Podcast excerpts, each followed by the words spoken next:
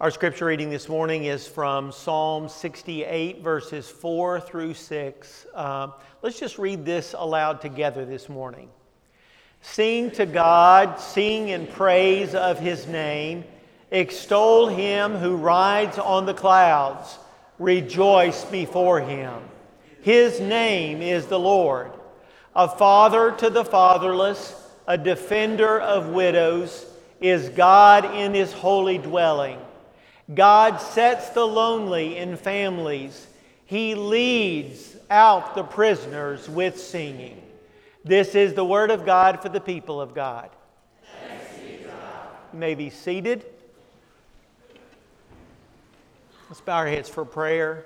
Lord, we do pray now in the wonderful, matchless name of Jesus, that we would hear from you this morning. Come, Holy Spirit, come, as you already have shown yourself to be present here. We ask now that you would enliven the word, the preaching of the scriptures, and that you would help us to take to heart the things that we hear, that we will leave this service of worship different than we came. And this we pray in Jesus' name. Amen. Shortly before his death in 1977, Elvis Presley wrote these words on a piece of notepaper that was found wadded up in a wastebasket in the room in which he was staying in Las Vegas, Nevada. I feel so alone sometimes. The night is quiet for me. I'd love to be able to sleep. I'd probably not rest. I have no need for all this. Help me, Lord.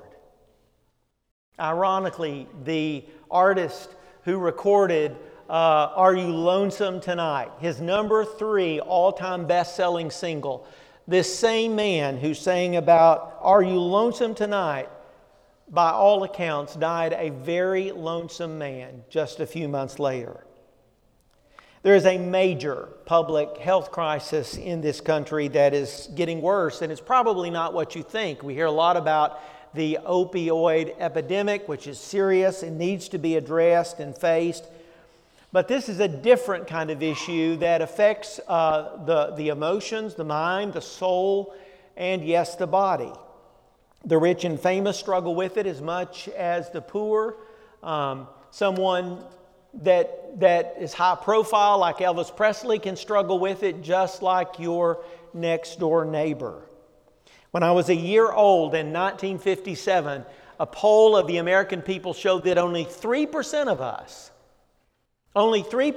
us admitted to ever feeling lonely. Now, 6 decades later, MD Links, which is a new service for physicians, reported earlier this year that loneliness is the newest epidemic in America, affecting up to 47% of adults. Loneliness is associated with a 26% increase in mortality. People die younger because they're lonely. It's a risk that doctors say is equivalent to smoking 15 cigarettes a day. Loneliness is also associated with high blood pressure, high cholesterol, obesity, not to mention an increased risk for depression, for personality disorders, and even suicide. And a 2010 study found that the risk for Alzheimer's disease doubles in older adults who are lonely. On the other hand, those who have a secure network of friends and family, or involved in church and other organizations, there is a 53% reduction of Alzheimer's. The implications are clear. Our social interactions, our friendships, our connections with other people that are deep and meaningful have impact on our overall well-being and even extend our life and keep us healthy.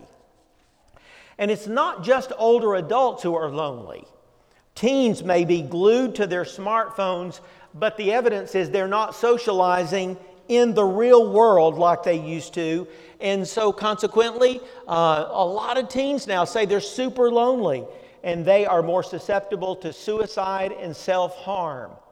according to the Center for Disease Control. We have never lived in a time, people, when we can connect more easily with people through technology and through all the various social media platforms, yet we are killing ourselves through isolation. So the question is, what can we do about it? Well, there are folks in the culture, in the nation at large, that are addressing this. The medical community is starting to take note of this. I mean, when was the last time you had a doctor tell you when you had a physical, ask you how your friendships were going, how your social life was going? Do you feel lonely, in other words? They just don't do that generally, do they? Here in the church, in this church, we have some answers for the loneliness epidemic. And there's two of them that I want to explore with you. And the first one is one the church has been proclaiming and modeling and teaching for 2,000 years. We are to invite people into a personal relationship with God through Jesus Christ. That is our main message. Among the last words of Jesus to his disciples in the Gospels, Matthew 28, verse 20, he said, "I am with you always, even till the end of the age." Jesus promised his followers, "I'm going to be with you. Don't panic." In John chapter 14 and 15, some of his last words were recorded in the upper room to his disciples before his betrayal, arrest, and crucifixion the following day. He said to the disciples, "I will not leave you as orphans. You're not going to be alone. I will come to you." And he also said 3 times in John 15, "You are my friends. You are my friends." In times of loneliness, we have a friend in Jesus. Amen? We have a friend in Jesus. Joseph Scriven was born in 1819 and was raised in Ireland. He graduated from college in his early 20s and was preparing to marry his childhood sweetheart. But on the night before their wedding, his fiancée was thrown from her horse crossing a bridge over a river and drowned. Scriven was devastated, emotionally shattered by her death. So this 25-year-old young man decided to leave his family in Ireland and immigrate to Canada and become a teacher. And he continued to struggle with the sorrow that filled his life. His faith grew weak at times, but then began to grow deeper as he got connected with a Plymouth Brethren Church and was baptized. He began to rely on Jesus day by day to carry him through several dark and difficult years. Well, over a decade passed in his life when he fell in love with Eliza Roche. And only weeks before their wedding, she was converted and became a part of his church and was baptized in the cold, icy spring waters of the lake there at the village, Port Hope, I think it was called. And she caught a cold that went into pneumonia, and within a few weeks, she died. She died. Joseph Scriven was yet again crushed by his grief, as was his mother that he regularly corresponded with back in Ireland. He sent his mother a poem that was entitled "Pray Without Ceasing," and it was shared with others and eventually was put to music and published as a hymn, anonymously, "What a Friend We Have in Jesus." We've sung that song countless times in this church. It's translated into dozens of languages. I can remember sitting in a worship service at a little Methodist church in Cambodia many years ago when we were serving there for a couple of years, and they started singing this familiar song. I couldn't understand a word they were saying in Khmer, but I knew the tune and began to sing along in English. What a friend we have in Jesus. Well, separated by the Atlantic Ocean from his family and having lost two loves of his life, his two fiancées. He also had a girlfriend that was taken away from him by another suitor. So that was an additional grief. But as he turned again to Jesus in sorrow and took on a vow of poverty, he tried to live out radically his discipleship as a follower of Jesus and to live by the Sermon on the Mount day by day. He became known in his village as the Good Samaritan. He had an annoying habit, though he was just a layperson, of preaching on the streets of Port Hope. And there were complaints filed against him, and he wouldn't stop. He also tutored students that were struggling in school. He cared for widows. He cut wood for the poor. People tried to hire him to do that, and he said, "No, I will only do it for the poorest of the poor." But at age 66, while battling a serious bout of depression, his friends had gone to set with him during the night, and when they woke up the next morning, they found his bed empty, and he was dead on the shore of the lake. No one knows for sure if it was an accidental drowning or if he committed suicide. Really gives us some additional insight, perhaps a new perspective on this hymn that means so much to us. A lot of the hymns of Scripture that It Is Well With My Soul were forged in a crucible of extreme loss and suffering, of people wrestling with God and coming to peace with the strength of God and the presence of God and the grace of God in a time of extreme loneliness. For those of us who struggle with such things in our life, this hymn is very, very comforting. What a friend we have in Jesus, all our sins and griefs to bear. What a privilege to carry everything to God in prayer. In our loneliness, we know, the Scripture teaches that God is with us always. God is for us always. And we know this by looking at the life of Jesus, who is our Redeemer, as we sung earlier in this service, and also our friend. Amen? Jesus is our friend. In Romans chapter 5, verses 8 through 11, we read these powerful verses. Just try to pay attention to what Paul is saying about the relationship that God offers us in Jesus Christ.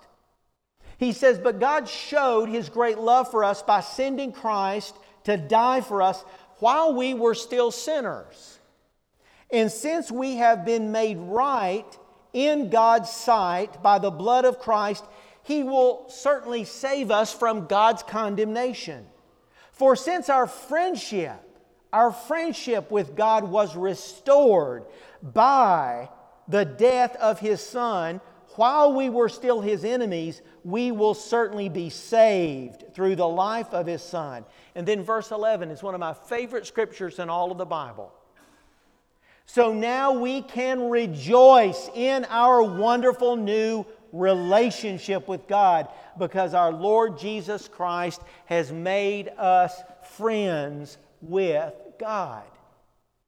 Now, you've heard me teach this before. I believe it with all my heart. It's really foundational to my understanding of ministry and to the gospel. But God is one God, three persons. He is a relational Trinity: Father, Son, and Holy Spirit. I can't fully understand that, but what I do understand is that just as God is in relationship within the Godhead, Father, Son, and Holy Spirit, He has created all of us, men and women, in His image, and invites us to be in relationship with Himself through Jesus and also with one another. The church's answer to loneliness is the same as it was 2,000 years ago when Jesus called people of all walks of life, of all status, of all economic status, of all races, etc. Throughout the history of the early church, we see people called to do what? Come follow Jesus.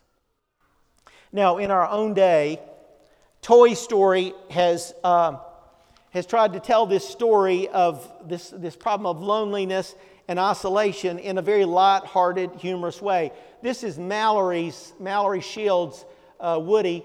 He's been well loved. He's over 10 years old. He's a little soiled and worn, And for the life of me, I tried to get him to sit down up here, and he just falls down. He has very little backbone. He has very little bones at all. He's just a toy. I really wish he could just sit there with me, but he's just not going to do it. He's going to lean over and take a nap, I guess. But in a very light-hearted, humorous way, Toy Story, for 4 films now, has dealt with this issue of the importance of friendship and living in community with others. It's just another reason why adults love these films as much as kids, right? They're kind of developed and scripted on 2 tiers, to the kids and to the parents and the grandparents and others that go see the films. I mean, Connie and I went to see Toy Story 4 by ourselves without a child, okay? There were parts of it a little scary. I didn't like the ventriloquist dummies. Anybody here like them? They're a little bit scary. And I don't know what it means, but I came in the office on Monday morning, and Juana was filling in for Shannon this past week. And sitting there behind the monitor of the receptionist desk was this little miniature Woody. I don't know where he came from. And I thought, well, that's really weird. I mean, I'm going to be talking about Woody on Sunday. And then I came in on Tuesday, and he had moved. And then I came in on Wednesday, and he had moved again. And by the end of the week, he was in a different place. And I began to wonder if toys really are alive when we're not looking. I don't know who this Woody belongs to, but I have a feeling there's a child in our church that lost him last week. And you can claim him after church, after worship service is over. You come to me, I'm going to put him in my pocket, okay? But this first movie in this series premiered nearly 25 years ago in 1995. Some of us grown-ups as kids went to see it. And the title song for this latest entry is The Ballad of the Lonesome Cowboy, which we saw on the screen just a few moments ago, written by Randy Newman, who's written all of these original songs for the movies, and this one performed by Chris Stapleton. And I just love the lyrics. Honestly, if you tweak these lyrics just a little bit, change 3 or 4 words, it could become a gospel song sung by Mike Tevis on a Sunday morning, and it'd be about Jesus and the family of God. I mean, listen to these words again. I was a lonesome cowboy, lonesome as I could be. You came along, changed my life, and fixed what was broken in me. I was a lonesome cowboy. I didn't have a friend. Now I got friends coming out of my ears. I'll never be lonesome again. You can't be happy when you're all by yourself. Go on, tell me I'm wrong. When someone takes you down from the shelf and plays with you some, I'd like to say, and prays with you some. It's wonderful. I was a lonesome cowboy, but not anymore. I just found out what love is about. I've never felt this way before. I was a lonesome cowboy, but not anymore. And this really leads us to this second answer we have for the problem of loneliness. The church offers a place for people to belong. You remember that the Psalms are Israel's songbook. All 150 of them were sung by the Jews at various times in the year. Just like we have songs we sing at Easter and Christmas, they had songs for the various feasts and festivals that they celebrated. And some of them were filled with exuberant praise, but also with heartfelt prayers, intercessions. And the emotions that were expressed by the writers of the Psalms were sometimes high and wonderful and full of gratitude to God, but then there were other times when they were depressed and angry and filled with despair. Some think that Psalm 68 is a collection of lines that were gleaned from the prayers of King David. So there's not like a central theme that runs through the entire psalm. It feels a bit disjointed in places, quite frankly. And so it's akin to like a medley of songs. It's kind of like a mashup of the Battle Hymn of the Republic, of Mighty to Save and What a Friend We Have in Jesus, because all of those kinds of elements are found in the psalm. There's the talk about the great power of God to redeem and to save and to set slaves free. And then there's this strong theme in verses 4 through 6. This strong theme of compassion for the lonely and the helpless. Verse 5 says that God is a father to the fatherless, a defender of widows. God sets the lonely in families. He leads out the prisoners with singing. In the Old Testament, God set lonely people in families. There was provision for the stranger and the alien, for all people to find a way into the covenant family of God in the people of Israel. And in the New Testament, that's expanded. There's no question about it. And so there are many good words that are used in the New Testament to describe who we are. The most obvious is church. We're a congregation. We're disciples of Jesus. We are Christians. We are called saints in the New Testament. The body of Christ. We're called friends by Jesus. But we are also family. And I experience this every single week in this church. This family dynamic. And it's one of the things that keeps me motivated and energized for ministry when I see this church functioning as a family that loves one another unconditionally, that works through difficult and hard conversations and situations with each other, that forgives one another when we hurt each other, when we sin against each other. That encourages me, because that's what families do. That's what the family of God does. And when we experience loss, we're going through hard and difficult times and we feel alone, we know there are people that have our back, that will stand with us and pray for us and be there, just simply be there for us.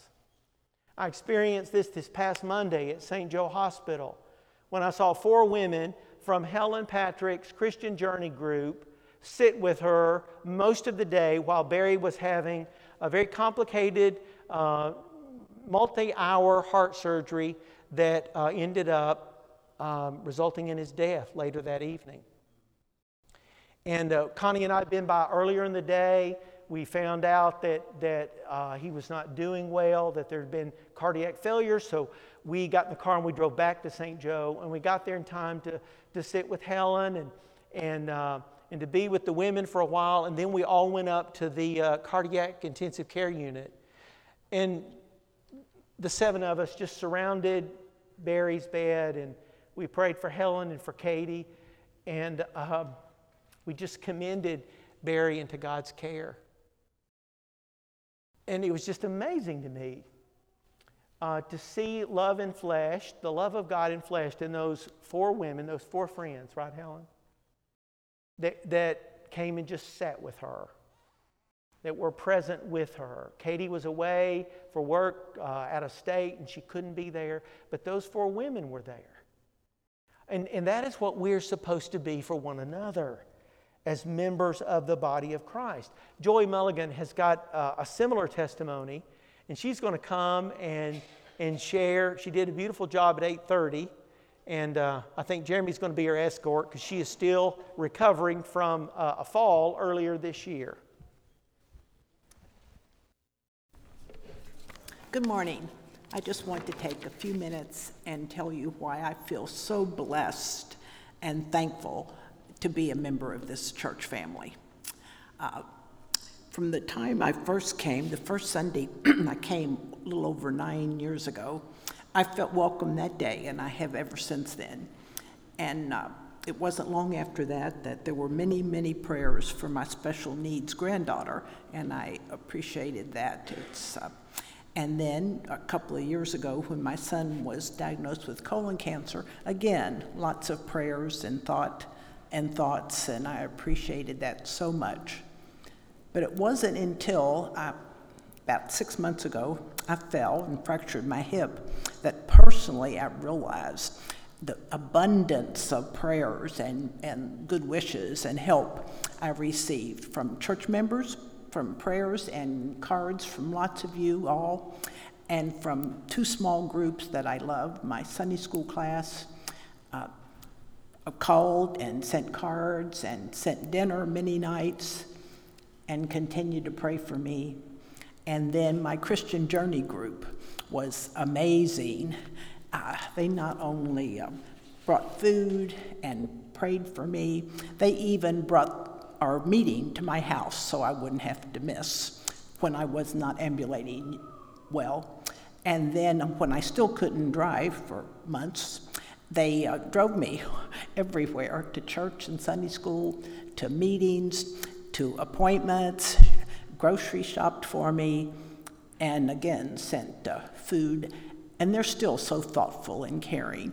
You know, we started out in this small group and with just people I knew from church but didn't know them well. And it doesn't take long until you're good friends with the whole group. It's just a small group, but you share so many things. We meet most of the time in a private home, and it's comfortable and casual, share fellowship, music, praises, scripture, prayers.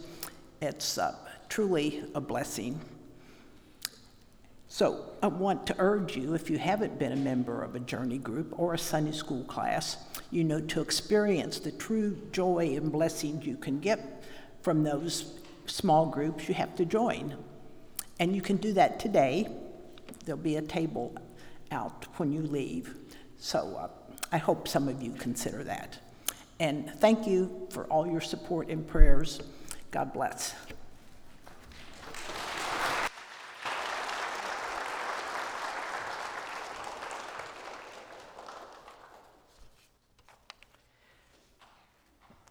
Joy, I appreciate so much you sharing the way you did this morning, because that illustrates just exactly what I've been wanting to say to this congregation.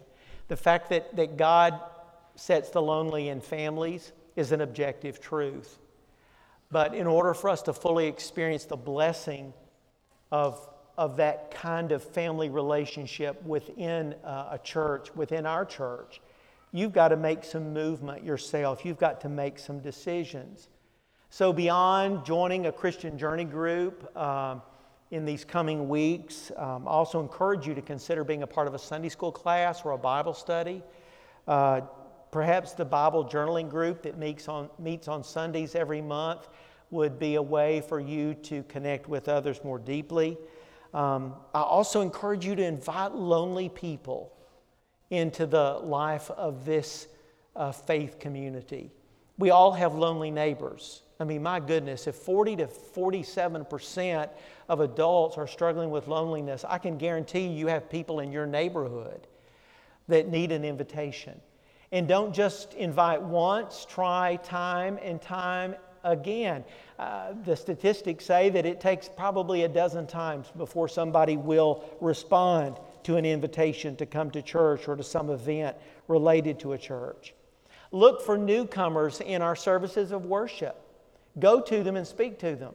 Now, don't say, well, you must be new to the church. I've never seen you before, because sometimes you'll find out they've been here for 40 years, and they've never seen you either, because you're sitting on different sides of the sanctuary. Just say, I don't think we have ever met before. I would like to hear something about your story. Participate in this short-term mission trip. You'll experience community in a new way by going to Redbird. Get involved with others in ministry, with people who have greater needs than you have. Dr. Carl Menninger, who was a renowned psychiatrist of the 20th century, was asked back 30, 40 years ago what a lonely person bordering on nervous breakdown should do. And at that time, there weren't these psychotic medications people can take for depression and anxiety, not many at least. He didn't say go see a psychiatrist or a therapist, even though he was one himself. This is what he said, and he was right on. He said, lock up your house, go across the railroad tracks, okay, and find someone in need and do something for them. I mean, there is a joy that comes and a connection that can result in laying down your lives for others in Jesus' name. Now, I've just wondered, have you ever been one of those lonely people whom God sets in families? In this family? Now, I'm going to say something to you. I'm going to be real transparent and be real, authentic, hopefully, for some of you as I close this message. I know all too well after 12 years with you that this church is flawed. Did you hear me? I'm reminded of this on a regular basis. When hurting, angry, frustrated, and wounded people come to me and say things like, well, we're thinking about leaving the church. Or worse, we are leaving the church. Invariably, with few exceptions, it's always a consequence of someone's sin. Someone has sinned against someone else. And sometimes there's been a lot of sinning going back and forth between those someones. People have felt overlooked or neglected or abused or hurt by someone's actions or words. We all fall short. We all sin. That is the nature of the church. Here's a confession of faith for you. And we ought to say it periodically. I believe in a church that is always full of sinners. Say that with me. I believe in a church that is always full of sinners. Say it again. I believe in a church that is always full of sinners. Some of you grimaced when you said it. But the fact is, I'm a sinner, you're a sinner. We are all sinners and we make up this church. But I believe with all my heart that we are still the best thing going. That we are still the best hope for this world. We are better than a community club or a sports team. We beat a bridge club or a bar any day of the week. 5 years ago, when the steel beams of our new addition, our fellowship hall and gym and all those classrooms and youth room was going up, we were encouraged as members to go out with a Sharpie and to write a prayer or a scripture verse on those steel beams. Some of you all did that, didn't you? And I went out there with a camera and I took pictures of every single one of them, and I wept through that experience as I read your words. Some put your names on the beam, others did not. And an anonymous person wrote these words on one of those beams. And I know about where it is over in that new building, behind a wall in the gathering space. This church and these people saved me. This church and these people, you are those people. They saved me. Yes, even with our imperfections and our failures, we are a place of grace. The church is a place where people can find redemption and salvation. The church is a place where forgiveness and new beginnings can be experienced. If not here, where? Where will you find that in our culture? The church is a place where people can find fellowship and joy and laughter and celebration. The church is where lifelong friendships can be formed that will stay with you until the day you die. The church is a place for the lonesome. And if you are one of those people, I'm so thankful that you are a part of the family of God. And if you aren't, I invite you to be fully connected, more fully connected with this church family, to respond in some concrete ways to some of the suggestions I made or however else God may move in your life. But come join us. Come join us and help us be more complete, more family than we already are.